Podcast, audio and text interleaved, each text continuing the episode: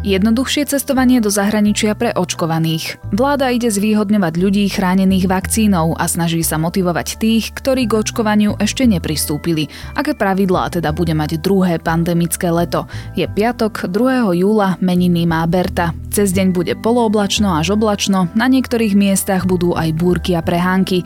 Najvyššia denná teplota sa vyšplhá na 22 až 27 stupňov. Počúvate Dobré ráno? Denný podcast denníka ZME, tentoraz s Janou Maťkovou tepláková súprava na rande, na poradu, na pohovor, na meeting, aj na svadbu a dosť. My v 365 chceme späť dnešných Slovákov. Chýbate nám, no vedzte, že riešenie na návrat do normálu už existuje. Takže si vypočujte tento podcast, urobte dnešné rozhodnutie a dajte sa zaočkovať. 365 banka. Dnešná banka pre dnešných ľudí.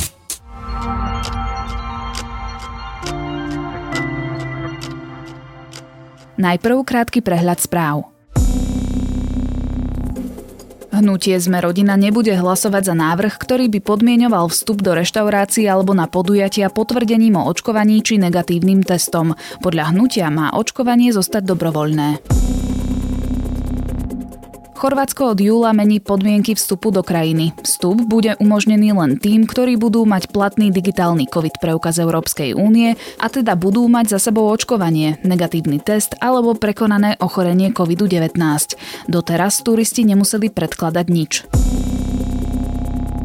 V Európe po období klesania opäť stúpol počet nových prípadov nákazy koronavírusom. Svetová zdravotnícka organizácia varovala pred príchodom ďalšej vlny pandémie. V krajinách, ktoré sú súčasťou VHO, je v priemere zaočkovaných len 24% obyvateľov. Od júla končia nálepky zo staníc technickej kontroly. Vodiči tak ponovom nedostanú nálepku, ak prejdú cez STK.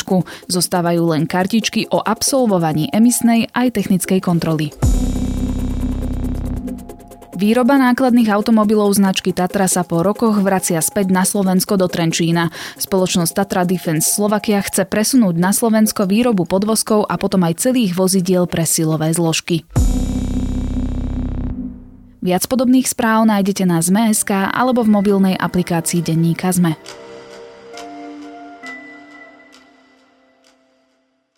Letným dovolenkám sa menia pravidlá. Od 9. júla začne platiť nový prísnejší režim. Hlavným aspektom bude, či ste alebo nie ste zaočkovaní a od toho sa budú odvíjať aj povinnosti, ktoré vás čakajú po navrate z dovolenky.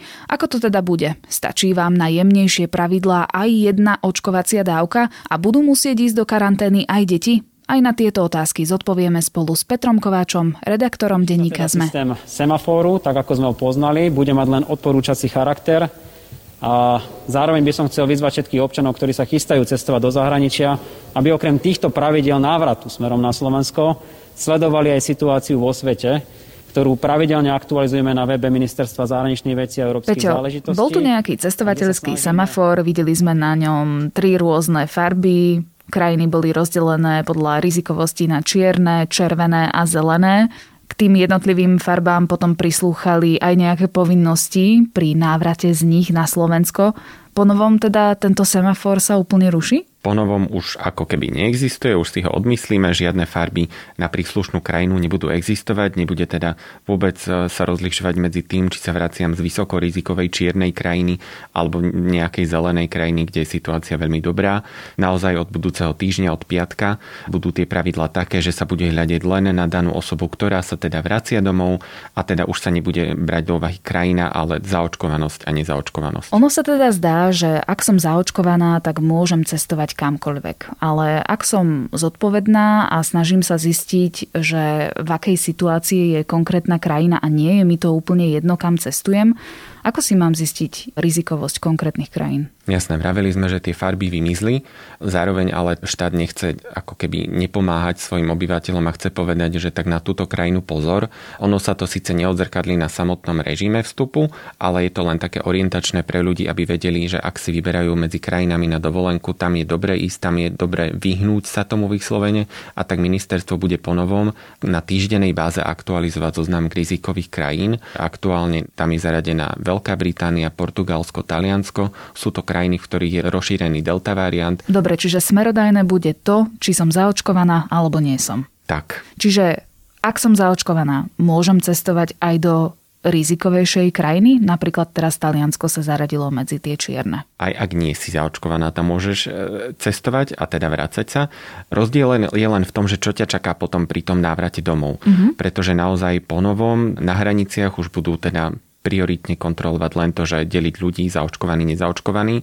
Ak je niekto nezaočkovaný, tak tam potom to prináša tie ďalšie kroky, že teda bude sa musieť povinne registrovať do štátneho systému e-hranica a zároveň bude musieť dodržiavať 14-dňovú karanténu, ktorú si prípadne môže skrátiť, ak po 5. dní teda pôjde na PCR test, ktorý bude mať negatívny výsledok. Ale tento PCR test neprepláca štát. Tento už neprepláca štát, to je ďalšia novinka, že v podstate ako keby to zvýhodňovanie očkovaných nie len v tom, že už nemusia ísť do karantény na ďalšie testovanie, ale aj v tom, že teda neočkovaní budú mať takéto náklady navyše, budú zrejme odkazaní na komerčné služby, ale zároveň oni nebudú úplne dotlačení k tomu, môžu teda namiesto testu po 5 dňoch absolvovať celých 14 dní v domácej karanténe. Očkovaní budú mať e, ďaleko jednoduchší prístup naspäť na Slovensko, v zásade z každej krajiny.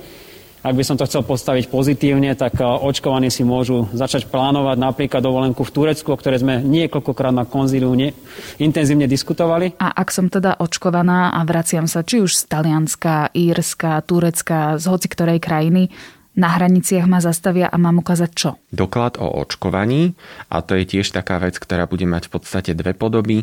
Či už ten QR kód, ktorý teda je na samotnom potvrdení z očkovacieho centra, alebo je to ten Green Pass, čo je tá novinka spustená len v stredu a to je tá nová štátna aplikácia, kde vlastne budú načítané tie údaje o očkovanosti. Je to taký ten jednotný európsky preukaz, ktorý má taktiež ten QR kód v sebe. Samozrejme, tá aplikácia je prístupná aj keď napríklad nie niekto nemá zrovna svoju sieť, teda offline a je to naozaj pomerne jednoduchá vec. Ty už si skúšal ten Green Pass? Už som to skúšal. Možno pre niektorých ľudí príde komplikované to zadávanie kódov, pretože naozaj okrem samotného stiahnutia apky to ešte celé obnáša, že človek musí ísť najprv na, na ten klasický štátny web koronago.sk, kde sa aj registroval napríklad na očkovanie alebo aj testovanie. No a tam vlastne zadá kategóriu, že teda chce požiadať o digitálny preukaz, tam sa mu potom vygenerujú kódy, potom tento kód následne zadá do tej stiahnutej apky a potom už vlastne nastáva to spárovanie vzdelávanie. Je to naozaj možno taká zdlhavejšia postupnosť krokov, na druhej strane je to tam všetko krok po kroku vysvetlené, človek sa asi nestratí. Ja môžem povedať z vlastnej skúsenosti, mňa teda zmiatlo, že v rámci aplikácie Green Pass môžem naskenovať QR kód a najprv som skenovala QR kód svojho očkovacieho certifikátu, ktorý som mala z očkovacieho centra ale ten mi nebralo. Nakoniec som si vygenerovala pomocou koronago.sk práve ten COVID pas alebo digitálny preukaz a tam bol ďalší QR kód, ktorý keď som si naskenovala do Green Passu, tak už to išlo. Akože je to komplikované, ale myslím si, že ľudia, ktorí nie sú až tak um, internetovo technicky zdatní, určite majú um, priateľov alebo príbuzných, ktorí im s tým pomôžu. Je to taká vec, že človek sa možno miestami stráti v tej celej postupnosti. Robíme k tomu aj samostatný vyslovene návod v denníku SME, ako sa k tomu preklikať, ako to zabezpečiť. Naozaj ľudí možno zmiatne to, že nestačí si stiahnuť samotnú apku, ale treba ísť naozaj najprv na ten web koronago.sk a tam požiadať o pridelenie toho kódu. Totiž neplatí ten kód, ktorý človek mal pridelený doteraz, pod ktorým sa napríklad registroval pri testovaniach. Musí sa tam vygenerovať osobitný kód len na te- tento digitálny COVID pas. Ak by naši posluchači mali aj tak e, problém a chaos z toho, čo sme tu povedali, tak odporúčame ísť na ZMSK a náš kolega Jan Krempaský urobil e, veľmi pekný článok krok po kroku, ako pristúpiť k tejto aplikácii a ako všetko urobiť e, tak, ako sa má.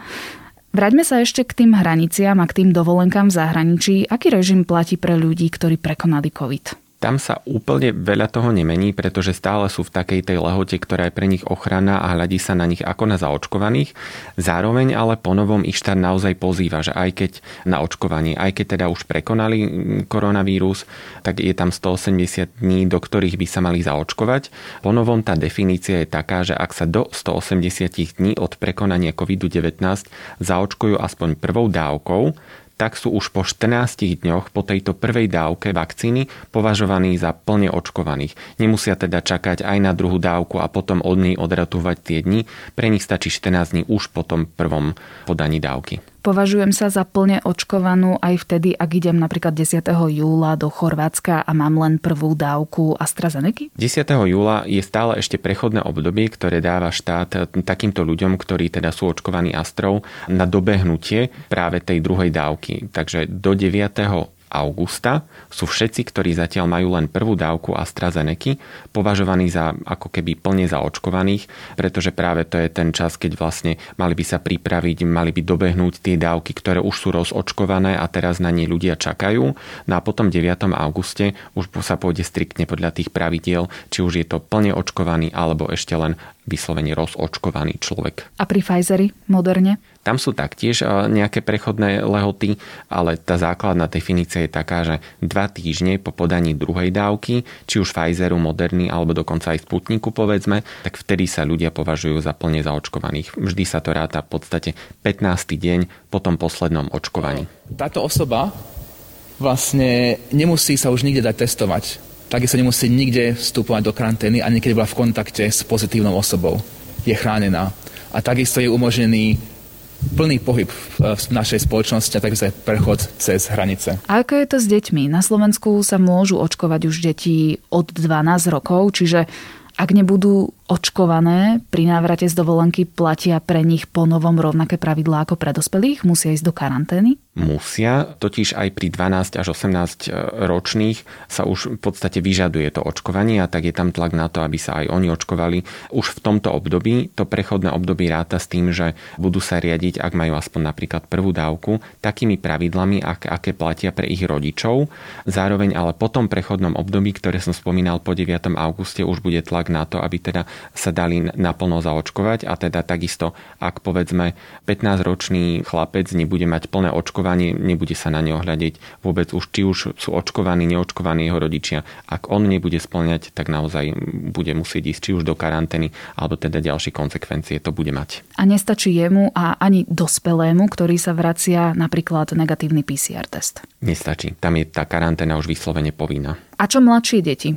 8, 5 ročné? Tie, ako vieme, tí sa nemôžu očkovať, keďže očkovanie je na Slovensku povolené od 12 rokov. Nazerá sa preto na nich tak, ako na ich rodičov. Takže taký istý karanténny režim platí aj pre tieto deti, ktoré sú mladšie. Takže ak sú rodičia zaočkovaní, tak chlapec alebo dievča, ktoré má 9-8 rokov, nepôjde do karantény. Áno, ak nie sú, tak aj dieťa musí ísť. Ale sú také situácie, že partneri nemusia byť um, spolu zaočkovaní, že môže byť zaočkovaná partnerka, ale manžel nemusí byť zaočkovaný a vtedy sa to ako rieši pri tom dieťati? Jasné, toto je taký trošku problém, ktorý sme aj my riešili a zatiaľ nám to nevedeli zodpovedať celkom jednoznačne, či už hygienici alebo ministerstvo zdravotníctva.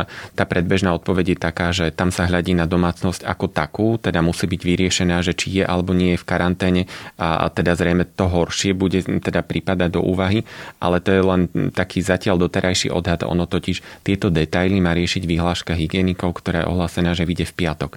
Takže tá definitívna odpoveď, že čo v takýchto špecifických situáciách, tu sa dozvieme vtedy. A režim sa mení aj pre pendlerov. Ako? Pendleri taktiež budú mať ochranu lehotu, aby sa teda stihli prispôsobiť a zaočkovať, pretože dnes majú ten režim upravený naozaj tým, že denne dochádzajú, nie je možné, aby išli do karantény, tak za každým používajú maximálne 7-dňový platný PCR test, ktorý má teda negatívny výsledok. Po novom to bude nastavené tak, ako keby nemali žiadny vyslovene osobitný štatút, ak by prešli hranice bez očkovania, budú proste musieť ísť do karantény, čo je seliackým rozumom povedané nereálne, pretože by nemohli pracovať tak, aby denne dochádzali. Teda ten tlak je tam veľký. Ministerstvo hovorí, že je si vedomé tohto ako keby handicapu. Na druhej strane veria, že ľudia pochopia takýto tlak na nich, aby naozaj to cestovanie bolo bezpečné. Sice si tu hovoríme o nejakých nových pravidlách, ktoré sú naozaj striktnejšie ako tie, ktoré sme tu mali doposiaľ, ale už z minulosti vieme, že v praxi to padalo práve na tých kontrolách, že teda neboli dostatočné kontroly a ľudia automaticky všetky tie opatrenia obchádzali. Budú tento raz dostatočné kontroly? Je to nielen o kontrolách, ale aj o tom, ako bol celkovo nastavený ten systém, pretože už vyšli aj vlastne štatistiky toho, že ľudia sa na tej dobrovoľnej báze jednoducho neregistrovali do e-hranice a napríklad aj cez spomínaný štatút pendlerov obchádzali tie pravidlá. Ponovom je na toto nastavený osobitný, volá sa alert systém, ktorý sa taktiež riadi aktuálnou pandemickou situáciou. Ak si to prirovnáme, tak to bude podobné tomu semaforu, na ktorý sme boli zvyknutí. No a vlastne obnáša to to, že v akom režime sú kontrolované hranice. V zelenej je to naozaj len sporadická kontrola niektorých náhodných aut alebo autobusov a tak ďalej. Oranžová, do ktorej sa práve budúci týždeň už zapneme, to bude tá prvá, ktorou začíname, pretože tie čísla sú také, ktoré zodpovedajú tomuto parametru, tak bude také, že kontroly stále budú náhodné, zároveň ale tie najmenšie hraničné prechody sa zavrú, čiže zostanú len tie veľké otvorené Definované je to tak, že väčšie množstvo prichádzajúcich by sa malo kontrolovať, nebude to totálne všetko, ale väčšina a zároveň vlastne tam je ešte osobitný štatút pre napríklad hromadnú dopravu, kamiony a tak ďalej. Takže to má svoj osobitný režim, ale teda od budúceho týždňa by mali byť väčšinové tie kontroly, zároveň budú presne stanovené časy, tie hlavné, v ktorých teda možno čakať, že s drvivou alebo s pravdepodobnosťou hraničiacou, teda možno so 100% má skontrolu v takom danom čase na veľkom hraničnom prechode. Čo predsa len hrozí človeku, ktorý všetky tieto opatrenia obíde? Napríklad aj sa registruje do e-hranice, aj povie na hraniciach, keď ho stopnú policajti na kontrolu, že áno, pôjde do karantény, ale nakoniec napríklad nepôjde. Alebo vyjde z karantény skôr, nepôjde na PCR test po 5 dňoch čo sa mu môže stať? Tieto veci zostávajú prakticky nezmenené od súčasnej podoby. Ak ho napríklad zadržia policajti, môže dostať blokovú pokutu, ktorá je do tisícky eur na mieste. To je napríklad práve to, keď niekto nedodrží karanténu, povedzme, že tým, že tá registrácia bude povinná, teda už na hranici budú tí hraničiari alebo teda policajti dbať na to, aby daný človek bol v systéme. Potom pri náhodnej kontrole, povedzme v meste, pri nejakom podujatí, policajti zistia, že veď toto je človek, ktorý podľa databázy má byť doma, ešte má stále nariadenú karanténu, tak mu môžu udeliť pokutu do 1000 eur. Ak by ju napríklad odmietol zaplatiť, postupuje sa do správneho konania, tam už konajú hygienici, tam je tam pokuta vyššia 1659 eur. Tá zákonná úprava bude hovoriť o tom, že by prebiehalo týždenné žrebovanie že by maximálne mohlo byť na ceny v žrebovaní použité 2 milióny eur a žrebovaní budú môcť byť všetci zaočkovaní nad 18 rokov. Tieto opatrenia, ktoré prijíma vláda, samozrejme prijíma za účelom, že sa chcú vyhnúť takému väčšiemu zavlečeniu delta variantu koronavírusu na Slovensko a zároveň chcú povzbudiť ľudí očkovať sa. Dokonca minister financí Igor Matovič prišiel s lotériou a finančným bonusom pre tých, čo presvedčia niekoho ísť sa očkovať. Pomôže to? Môžeme len dúfať, že áno. Ten tlak je veľký, ehm, totiž odborníci hovoria o tom, že cestovanie už teraz nie je bezpečné, pretože tak ako sme spomínali, už sú tu viaceré krajiny, ktoré sa stali ohniskami aj v Európe delta variantu. Zároveň aj to označovanie krajín za rizikové nevymizne. My stále budeme vedieť, ktoré krajiny sú rizikové, len už sa to neprejaví na tých samotných opatreniach a podmienkach vstupu do, na Slovensko. A teda vieme povedať len toľko, že čím viac bude zaočkovaných, tým vyslovene menej ľudí nám zrejme umrie na tú jeseň, pretože vieme, že, že tie čísla boli hlavne na jar teda hrozné. Je možné, že toto sa zopakuje. Británia je veľkým príkladom, že napriek e, veľkej zaočkovanosti nákaza delta variantom koronavírusu je, je proste veľká. Podľa odborníkov toto isté príde aj k nám práve vlastne toto rušenie toho klasického semaforu pre cestovateľov má len ako keby oddialiť ten nástup delta variantu na Slovensku. Vieme, že už tu je, ide len o to, ako rýchlo sa u nás udomácni. My na Slovensku máme aktuálne zaočkovaných prvou dávkou zatiaľ len 36% obyvateľov a do kolektívnej imunity nám chyba asi ešte tých 30% a dokonca pri delta variante sa vraví, že by mala byť tá kolektívna imunita ešte na vyššej úrovni spomína sa 90-95%. Dostaneme sa tam? To si zatiaľ netrúfa ešte nikto celkom reálne odhadnúť. Samozrejme, že práve takýto tlak by mal byť tou motiváciou ľudí. Zároveň aj ten finančný bonus, ktorý spomína Igor Matovič, má byť ďalším spúšťačom toho, že teda tá čakáreň sa znova začne plniť. Nie len teda kvôli samotnej hrozbe delta variantu, ale možno aj tak trošku kvôli tejto finančnej motivácii. Zároveň vidíme, že na Slovensku sú obrovské regionálne rozdiely.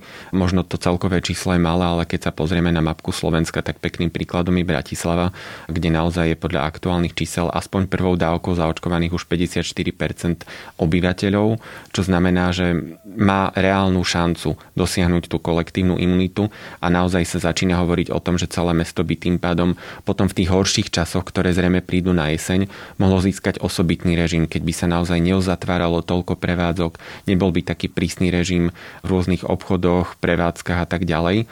A naozaj vidíme, že, že spustila sa aj veľká vlna propagovania samotného očkovania. Primátor Matúš Valo mal k tomu v pondelok tlačovku, a kde hovorí, že teda cieľom je dosiahnuť 75% očkovanosť, čo pri tých aktuálnych číslach vychádza ešte na približne 100 tisíc bratislavčanov, ktorí by sa mali prísť očkovať. Nie je to už tak šialené číslo, nevyzerá to nereálne. Aj aktuálna kampaň by mala k tomu prispieť, že Bratislava sa stane zrejme prvým slovenským mestom, ktorá môže dosiahnuť tú kolektívnu imunitu. Čiže väčšia angažovanosť primátorov, starostov, primátoriek, starostiek. Miestnych osobností a tak ďalej. Naozaj vidíme, že dá sa to robiť. Hovorí Peter Kováč, redaktor domácej redakcie Denníka ZME.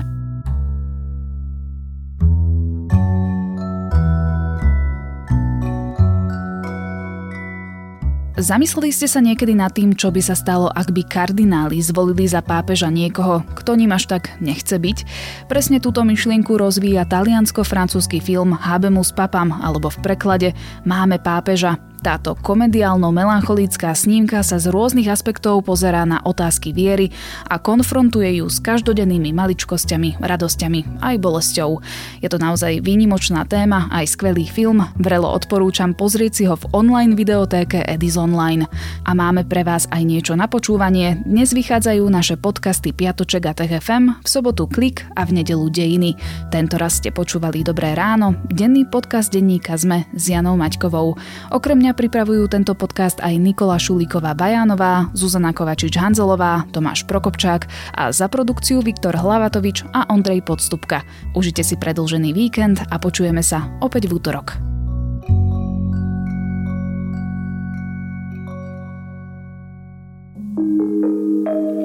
Volám sa Barbara Mareková a v denníku ZME pre vás pripravujem podcast Ľudskosť, kde sa rozprávame o mentálnom zdraví, lebo každý si v živote niečím prechádzame a ja verím, že nám pomáha o tom hovoriť, aby sme nezabudli, kto naozaj sme pod všetkými rolami, ktoré v živote máme. Podcast Ľudskosť vychádza každý štvrtok a nájdete ho vo všetkých podcastových aplikáciách.